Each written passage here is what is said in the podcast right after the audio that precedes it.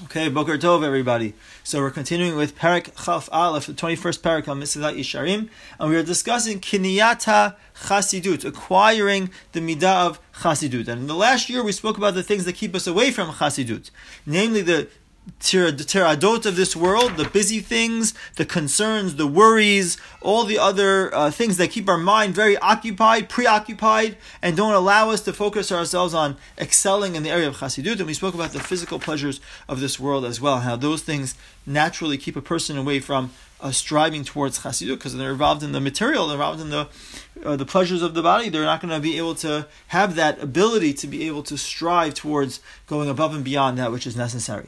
So now, Ramchal continues, Omnam. So how does a person save himself from these mafsidim, specifically the worries and the concerns and the busyness and the anxiety and the other feelings that a person has that keep a person away from being able to properly uh, accomplish, uh, properly acquire this midah of chasidut. So Ramchal says, Huha bitachon, trust, having trust in Hashem. So what does that mean? Al Hashem legamrei. He places his faith, he, he the yavo, I think it's literally like a burden or a, a load he places it on Hashem. Ba'asher yeda kivadai efshar sheyechsar ladam mashniksavlo. He knows that a person can't be missing that which is made for him to have, that which is, is determined for him to get. Hashem determines that which he's supposed to have. He's not going to get any less than that. As the rabbi said, all the mizonot of a person, all his parnasah for the year is set on Rosh Hashanah. Nobody can touch something that is set aside for somebody else, even a tiniest hair, a tiniest little bit. A person cannot have impact on what really belongs to somebody else. So now Ramchal is going to talk about how to apply this practically, but the general concept Ramchal is saying is that a person doesn't have to worry because the the parnasah he's supposed to get, the support from from Shamayim that he's supposed to get, he's going to get it anyways. Uchvar haya adam yachol yoshev ubatel. In theory, right, not in practice, but in theory, Ramchal says that a person could have, in theory, sat and done nothing, right? Literally sat and done nothing, Whatever Hashem had decreed he was going to get, he would get. Imlo shekadam hakinas adam. However, there was a fine, there was a penalty that at the time of Adam Harishon was placed on humanity. Apecha tocha lechem.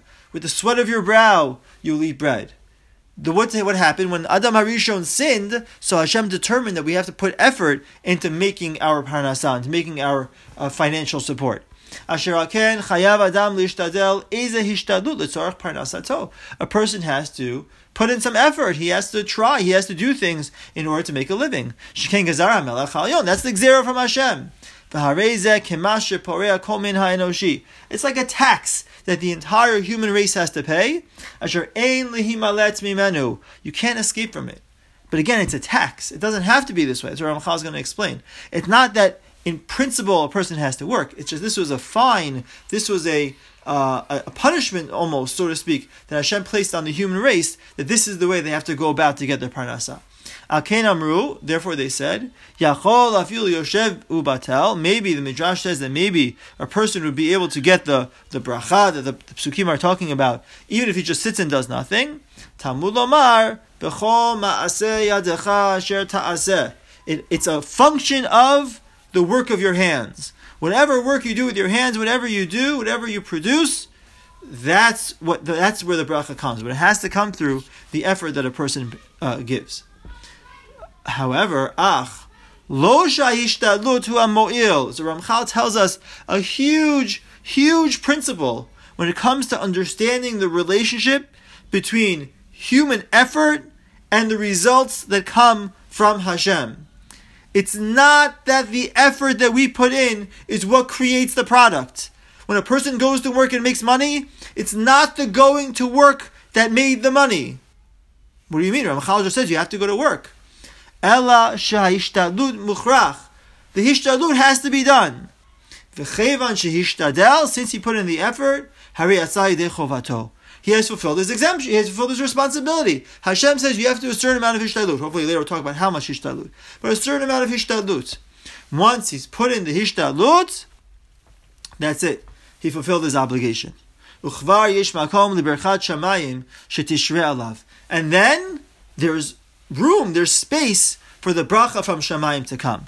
Ve'eno tzarich levalot yamav b'charitzut uvehishtadlut. He doesn't have to spend his days with effort, with excessive effort, putting in so much, constantly working and trying and trying in the office and making more and more and constantly doing more and this. That's not necessary, Ramchal says. Once he puts in the appropriate amount of hishtadlut, so then whatever bracha is supposed to come from Shamayim will come from Shamayim. Now, what is that hishtadlut that he has to put in? So, Hashem, in the next shiur, we will investigate that. Okay, so next year we'll bring some more examples of this idea of that the hishtadlut is not directly, the, the result that a person gets is not because of the hishtadlut. I mean, he has to do the hishtadlut, but it's not the hishtadlut that actually brings the results. And uh, hopefully we'll have a chance, based on the footnotes here, talk a little bit about what the hishtadlut that a person has to do. Okay, have a wonderful day, everybody. Kol.